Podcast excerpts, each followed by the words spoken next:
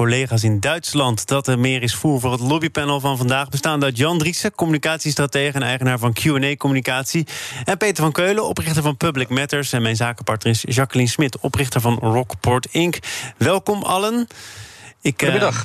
Fijn dat je er bent. Um, laat ik uh, traditioneel beginnen met jullie eigen lobbyagenda. Wat staat er op dit moment uh, bovenaan, Peter?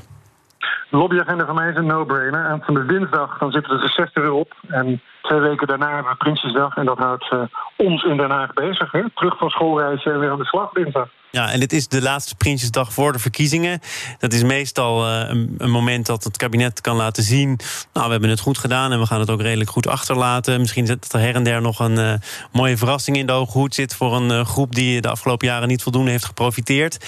Dat wordt denk ik deze derde dinsdag van september een klein beetje anders.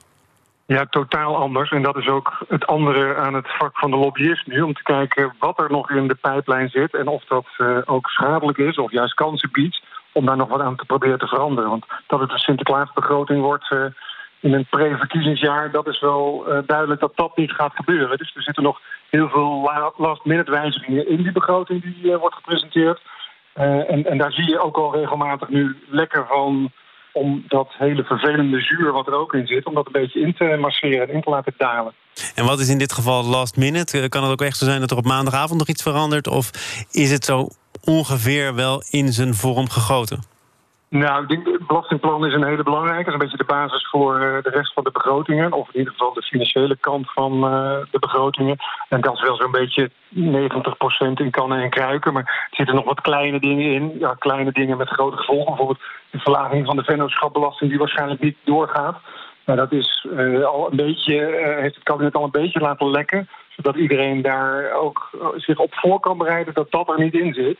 De grootste verrassing wordt natuurlijk wel Wopke Wiebes Fonds. En zit er nog inderdaad een loonstijging of een incidentele loonstijging voor de, voor de zorg? Nou, dat gaan we over twee weken uiterlijk weten. Um, en toch uh, snap ik dat een kabinet liever een Sinterklaasbegroting presenteert. Want in maart gaan mensen naar de stembus. Dit is denk ik wel een gelegenheid waar heel duidelijk aan te wijzen is waarom het er niet in zit. Dan kom je met, uh, met veel zaken toch wat makkelijker weg. Of zie ik dat verkeerd? Ja, dat zie je heel erg goed zelfs. En ik denk ook dat het niet alleen is Rutte op Prinsjesdag die uh, het zuur gaat presenteren, maar da dat daarna in de begrotingen per ministerie, zoals die traditioneel in het worden behandeld, dat je daar uh, ook de ministers afgerekend zult zien worden op wat ze daar presenteren. En ja, je kunt je achter de brede rug van corona verschuilen. Maar er komt in het najaar ook nog wat onderzoeken over hoe die coronacrisis is gemanaged in de. Kamer. En dat in een pre-verkiezingsjaar, ja, dat, dat, dat geeft toch wel ja, afrekenmomenten. Als voorloper op uh, een, een pittige verkiezingscampagne, denk ik, uh, volgend jaar februari, maart. Jan, wat verwacht jij van, van Prinsjesdag? Want uh, al te veel zoet zit er niet in. Het is nu zaak om dat zuur een beetje op een strategisch goed moment al een klein beetje in de week te leggen. Zo af en toe iets te laten lekken. Zie jij die strategie ook al zo langzamerhand ontvouwd worden? Nou ja, is ook heel helder uitgesproken. Het is niet bezuinigen, maar het is ons investeren uit de crisis. Hè. Dus er zal ook geld bij moeten en heel gericht bij moeten. Uh, en dat is ook door Wiebes en door anderen al eh, heel helder uitgesproken. Dus dat verwacht ik ook. En ik was daar zelf ook net zo hard mee bezig dat ik bijna de uitzending was vergeten. Herstelplan voor de culturele en creatieve sector wordt vier keer zo hard geraakt. Als andere sectoren werken toch 370.000 mensen. Veelal ZZP'ers, zo'n 60% die hun inkomen naar bijstandsniveau hebben zien terugvallen. Ja, en als wij de cultuur verliezen, dan verliezen we meer dan ons lief is. Dan verliezen we de verbeeldingskracht in onze samenleving. En daar, daar zou ik toch heel erg voor willen pleiten. Uh, ze hebben wel, staan niet altijd voorop, ze doen niet altijd uh, met, met allerlei boze acties mee. Maar, maar die cultuursector, die uh, altijd zo bescheiden is, die verdient echt onze alle aandacht. Hoe komt het dat er zoveel bescheidenheid is in die cultuursector? Ik kom zo af en toe ook hele nette filmpjes tegen. Vergeet ons niet, zorg dat we blijven bestaan. Dat soort zaken. Maar het Malieveld staat nog niet echt vol. Ze hebben volgens mij een keer een, een digitale online actie gedaan... Uh, ja. die als een lopend vuurtje doorging. Maar toch, als je dan kijkt wat dan de media-aandacht is... toch belangrijk, denk ik, als je een lobby voert... dan blijft dat heel erg binnen de perken. Nou, ik denk dat het allereerst natuurlijk hele aardige en hele creatieve mensen zijn. Die, die, die, die, die naar oplossingen zoeken. Die het al een paar keer flink voor de kiezer gekregen hebben met bezuinigingen. Die daar goed doorheen zijn gekomen. Maar nu, dit is echt een killer. Hè. Als, je, als je nu uh, niet overeind blijft, het, het water staat ze tot aan de lippen. En dan is corona echt het einde en definitieve einde van heel veel instellingen. Uh, van theaters, van, van, van musea, uh, van, van, van poptempels. En als je dat dadelijk blijvend kwijt bent, dan verliezen we veel meer uh, dan, dan ons lief is. En ik denk ook dat de regel 1 van goede lobby is dat je dat niet doet uh, in de volle spotlights, maar dat je dat doet achter gesloten deuren.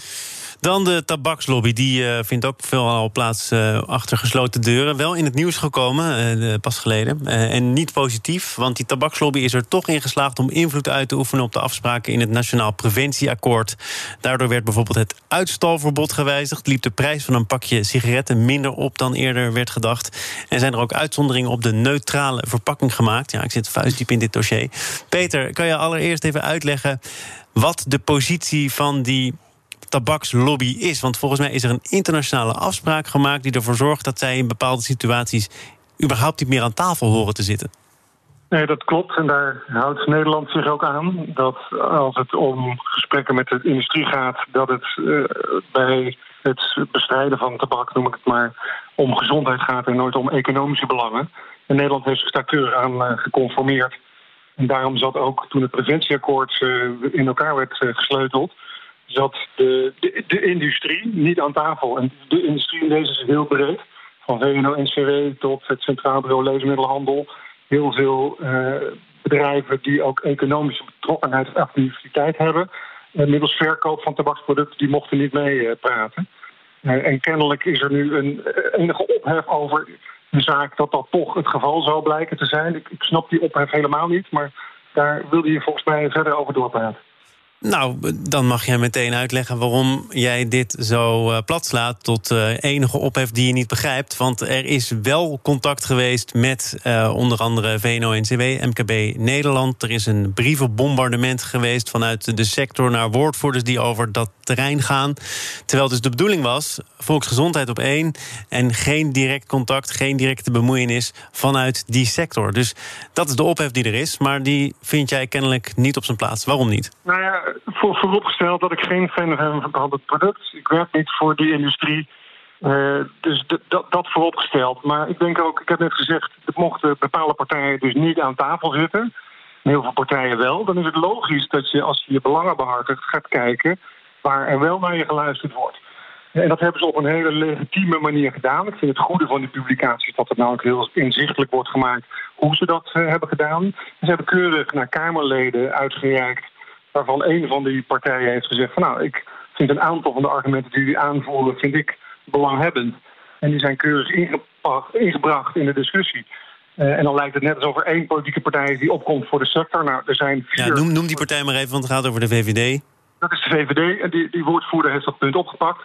Dan moeten nog steeds de ChristenUnie, het CDA uh, en uh, D66 moeten daar nog steeds mee instemmen. Dus ja, de VVD stond daarvoor open, maar die andere drie partijen ook. En ook de staatssecretaris, want uiteindelijk heeft hij ook zijn handtekening gezet... en een aantal maatschappelijke organisaties onder dat uh, preventieakkoord. Ja. Dus, nou goed, dat is dan nu naar buiten gekomen... maar er is niets geheimzinnigs gebeurd verder, volgens mij. Jan, de stelling van Peter is duidelijk. We hebben het eigenlijk over niks. Nou, in dat geval moeten we het misschien ook niet al te lang over niks hebben... tenzij je er heel anders over denkt. Nee, ik vind het ook een abject product. Ik vind het een zeer ongezond product. Ik heb nog nooit een sigaret gerookt in mijn leven. Maar afgezien van dat, kijk, je kunt de slager niet uh, verwijten, ondanks het feit dat ik vegetariër ben, dat hij vlees verkoopt. En je kunt een belangenorganisatie uh, voor de tabaksindustrie natuurlijk niet verwijten dat ze contacten leggen daar waar noodzakelijk is. En het is voor Kamerleden godsondenkbaar dat zij kunnen functioneren zonder dat ze door allerlei belangenorganisaties geïnformeerd worden over de andere kant van het verhaal, feitelijk worden geïnformeerd uh, op, op, op bepaalde rapporten rapporten worden geattendeerd. Uh, dat behoort tot het parlementaire uh, circuit zoals we dat hebben gevormd in Nederland. En zo werkt het ook goed. En zolang dat transparant is, ik vond het hier een beetje smoezelig omdat dat niet helemaal open was. Maar zolang dat transparant is, en er, uh, is er ook, wat mij betreft helemaal niks aan de hand. Nee, maar je, je verbiedt dus enerzijds de branche, de industrie, om aan, ja, tafel, aan tafel, plaats te, te nemen. Ja, aan tafel. Ja. Maar goed, dan zeg je oké, okay, dan zitten we niet aan tafel, maar dan gaan we op andere manieren. Je, niet de hele keten, je kunt niet de hele keten veranderen. Ik bedoel, daar zitten heel veel gelaagdheden in. En je kunt natuurlijk alle acteurs actoren in het spel natuurlijk van de juiste informatie voorzien. Ook wijzen bijvoorbeeld op het gevaar van de grensstreek. Ook wijzen op het gevaar dat er illegaliteit gaat ontstaan. En dan moet je een wijze afweging maken. En zoals net gezegd, ja, die afweging wordt niet alleen door de VVD zo gemaakt, maar die wordt in de volle breedte gemaakt uh, van een meerderheid van de Kamer. En die wordt ook zo gemaakt door de staatssecretaris. Ja. Dus maar, ja, daar zitten legitieme redenen blijkbaar achter om niet helemaal door te halen. Maar wat is dan de definitie van de juiste informatie? Want, want ik kan me voorstellen dat als je nog aan tafel zit, dan kun je dat nog uitvragen en nog eens goed over hebben. Maar als dat via een brief bijvoorbeeld gaat, hoe, hoe kom je dan daarachter? Hoe dat. Nou, de juiste informatie vind ik, en dat is natuurlijk altijd belicht vanuit het belang van een bepaalde belangenorganisatie, is, maar dat, maar dat de feitelijke informatie die ook verifieerbaar is, want Kamerleden zijn natuurlijk niet gek, op het juiste moment op de juiste plek belanden. Dat is lobby.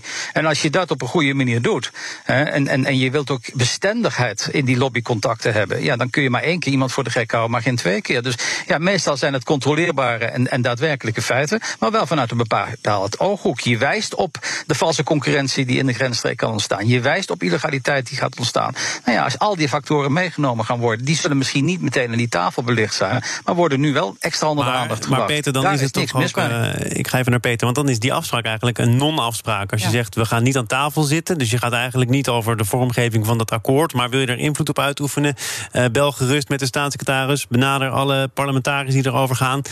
Ja, dan is het toch linksom of rechtsom uitstekend mogelijk om een lobby te voeren? Nou, die lijn tussen wel en niet aan tafel, gezondheid en economie, loopt in dit dossier heel erg dun door elkaar heen. En zonder op te veel te diepte in te duiken. Maar het punt is van Veldman, volgens mij, als ik hem goed beluister, is dat als je een pakje te duur maakt.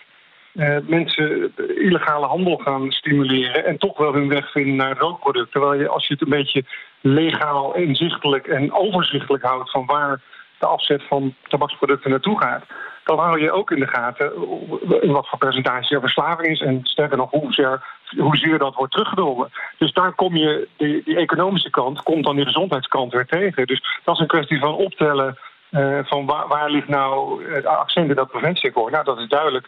Mensen moeten minder gaan roken. En dat is ontzettend duidelijk in dat akkoord overeengekomen. Nee, er zou een rookvrije generatie moeten opgroeien. En dat lukt natuurlijk niet als je termijnen allemaal verder in de toekomst gaat leggen. Nou, volgens mij maak je het nu nog groter dan het al was, want het was al zo klein. Uh, het enige wat is afgesproken is dat het evaluatiemoment van de prijzen wordt nog een keer onderzocht. Dus ze zeggen niet, die, die de, de, de, prijzen mogen niet omhoog. Maar ze zeggen, laten we dat niet te snel doen, maar wel goed monitoren wat een prijsverhoging voor effect heeft. Of wat heeft het voor effect in de grensstreek voor de kleine tabakshandelaar? Wat is een kleine moeite van een klant om dan naar Duitsland of naar België te rijden? Dus als je die effecten in ogenschouw neemt, voldoe je zowel aan het economische aspect. Nou, dat mag dan niet bovenliggend zijn, maar je voldoet wel aan het gezondheidsaspect wat we beogen met het provincieakkoord. Afrondend, Jan, jij nam net het woord smoezelig in de mond. Wat, wat vind je dan toch uiteindelijk smoezelig aan dit hele traject? Ik moet bijvoorbeeld denken aan het feit dat er echt ter elfde uren nog aan dat preventieakkoord is gesleuteld. Echt net voor de presentatie. Of, of komt dat heel veel vaker voor?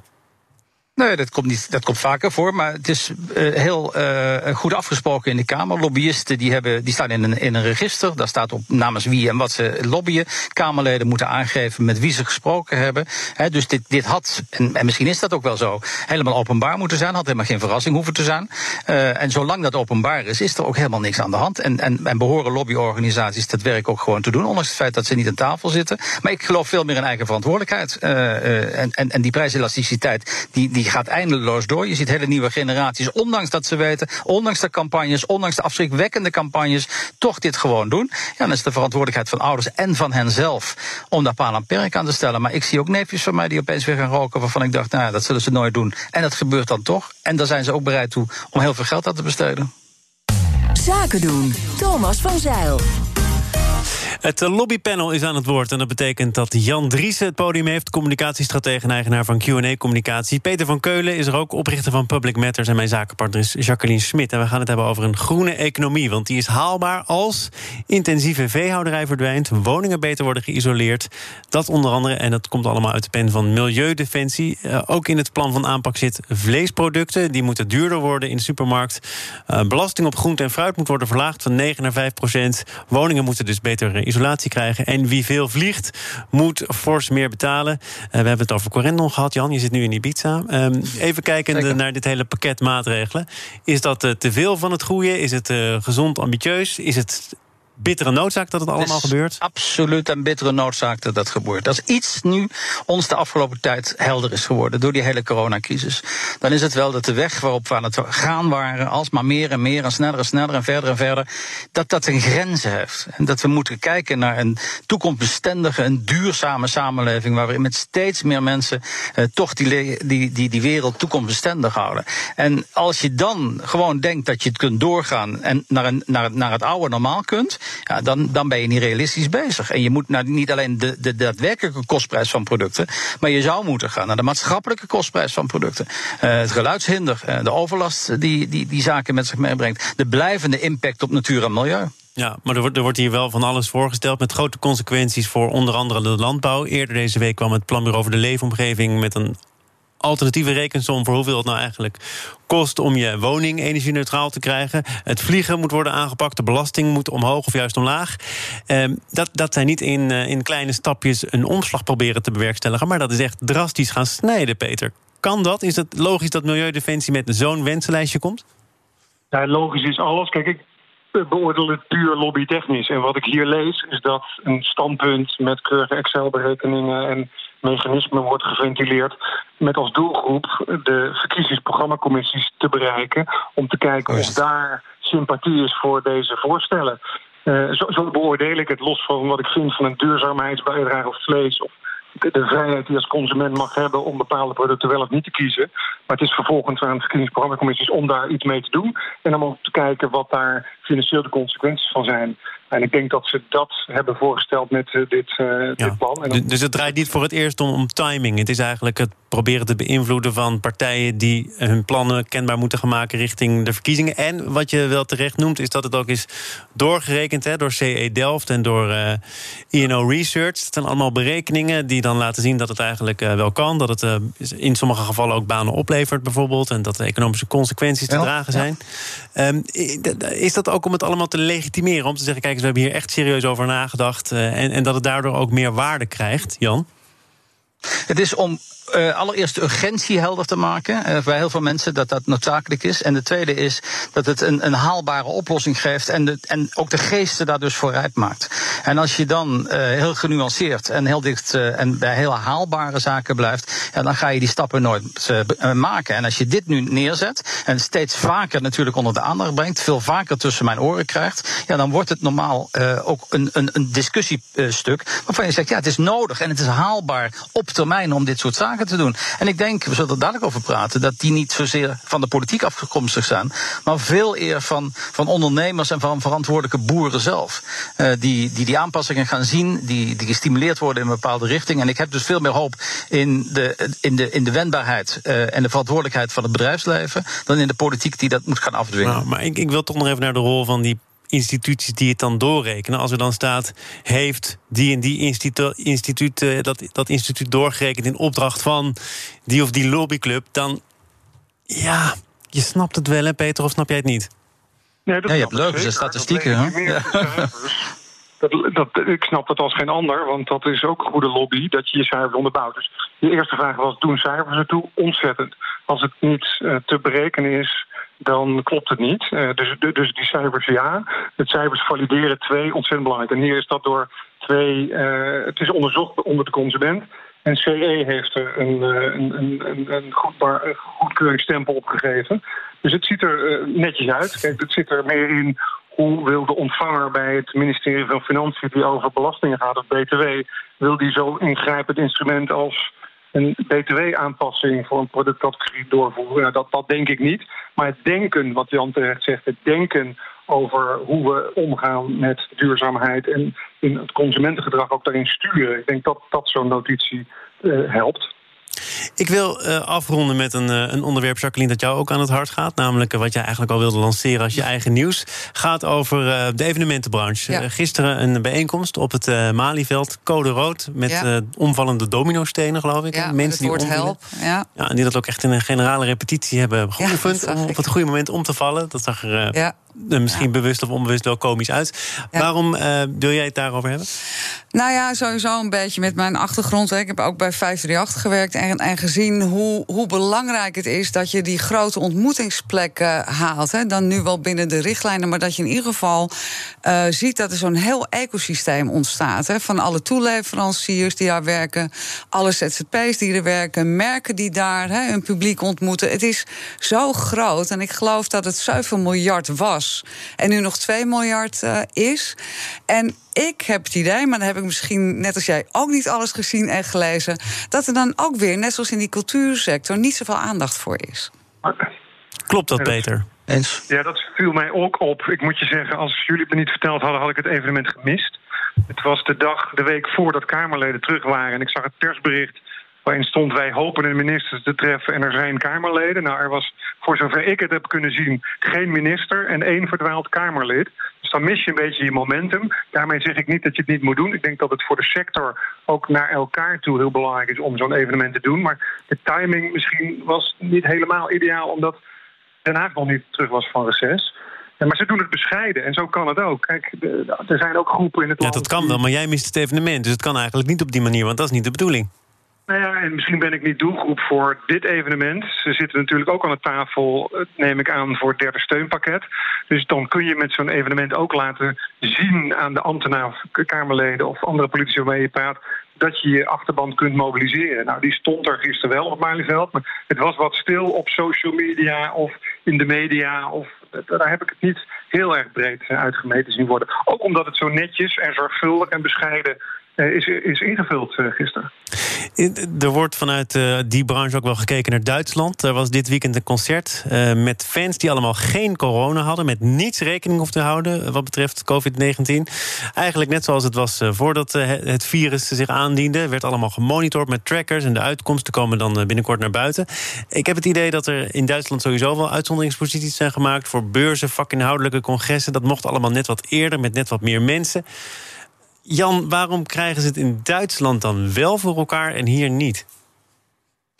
Omdat men daar toch ook veel meer waarde hecht aan die live-beleving, aan die culturele sector. We hebben een geweldige toespraak van Merkel zelf daarover gezien.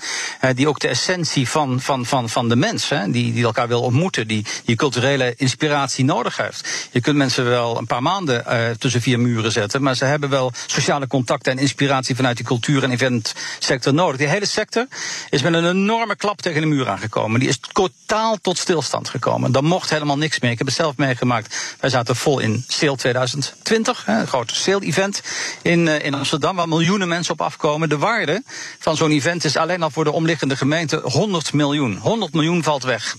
dus het heeft ook nog een soort een enorme uh, olievlekwerking, niet alleen voor de eventensector zelf, maar ook alles wat er omheen en wat ermee samenhangt. Maar heeft daar een enorme impact van. Ja, zie jij dan een andere oplossing? Had dat anders gekund? Ja, ik vind, ik vind echt, en, en daar, ik heb daar vanochtend ook aan zitten werken voor die hele culturele en creatieve sector, dat je eigenlijk ook als, als overheid, als politiek zou moeten willen kijken naar een veilige en verantwoorde heropstart en een, een wellicht andere indeling. En dat is nu wel met de handrem aan, dat is nu gedicteerd door angst en terughoudendheid. En je ziet in, in, in, in Duitsland, waarin men met instant uh, uh, metingen, met instant uh, analyses, waarbij je snel, je kunt dus hele groepen immuniteit creëren die in bepaalde sectoren bij elkaar komen. Je kunt dat doen bij aanvang van een vlucht, je kunt dat doen ook bij aanvang van een concert. Je kunt dus bepaalde groepen niet alleen instant meten, hè, of ze corona hebben, ja dan nee op dat moment, maar daarna ook nog blijven monitoren. Want ik snap dat die incubatietijd uh, tien dagen is. Dus het is niet een, een, totale garantie, maar met iets meer normaal gezond verstand, zal ik maar zeggen, en iets meer lef en durf,